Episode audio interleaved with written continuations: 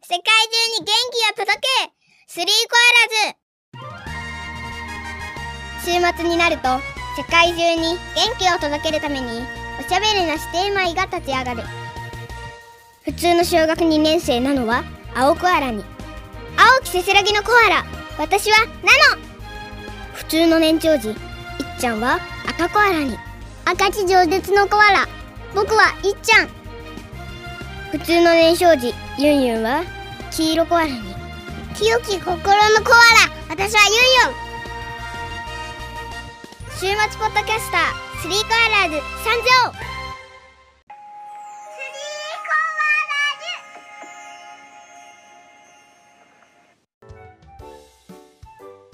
おはようございますこんにちはこんばんは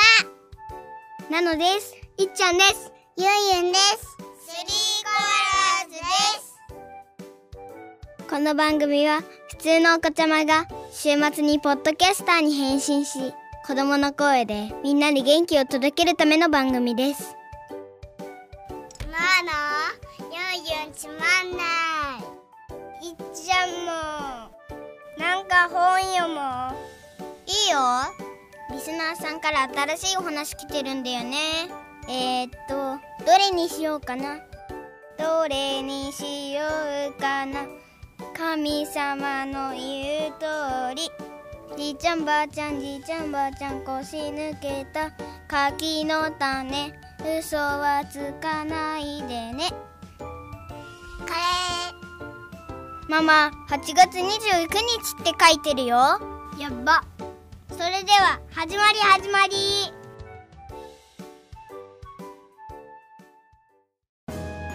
リオの南極物語作抹茶太郎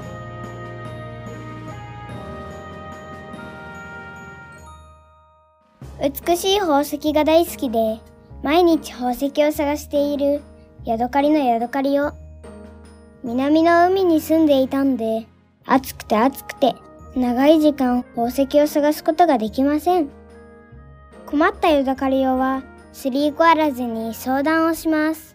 南極に引っ越したらいいよそうアドバイスをもらい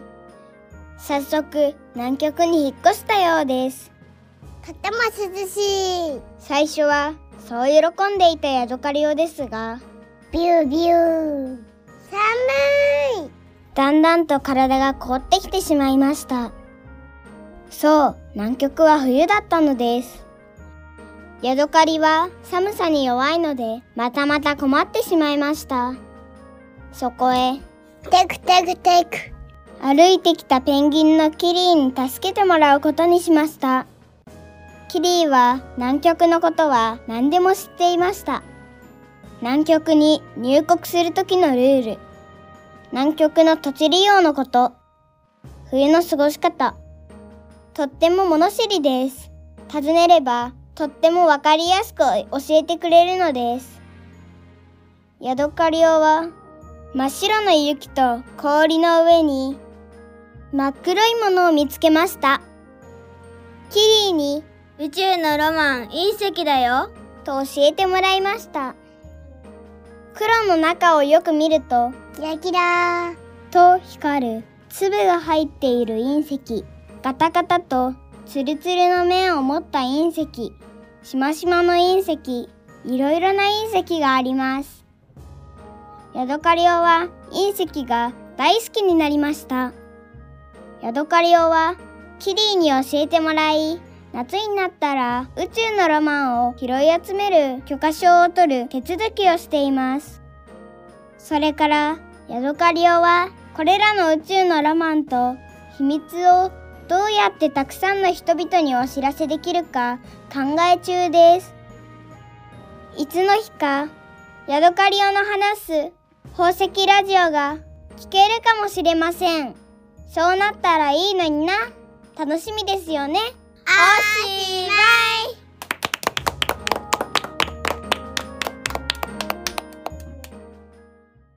宇宙のマロンあロマンマロンだとスリーお話どうだっコアラたズいいだった面白かったよかった抹茶太郎さんありがとうございました。今回は遊びに来てたいとこのめいめいもちょっとだけ参加していました。ありがとね。ありがとう。ありがとねえねえみんな、隕石って何か知ってる ?3 択クイズです。1、元お空のお星様。2、火山が大爆発して出てきたもの。3、マンモスのうんち。1番だと思う人。う。二番。 2番一番。 ?1 番二番。はい、正解は1番、元お星様でした。お星様が爆発して、うん。でなんか流れ星になって、地球に落ちてきた。おーそうだねだり何かお話ししたいことある人今日はないうん。じゃあねもう一個クイズ11月23日は祝日です何の日でしょうか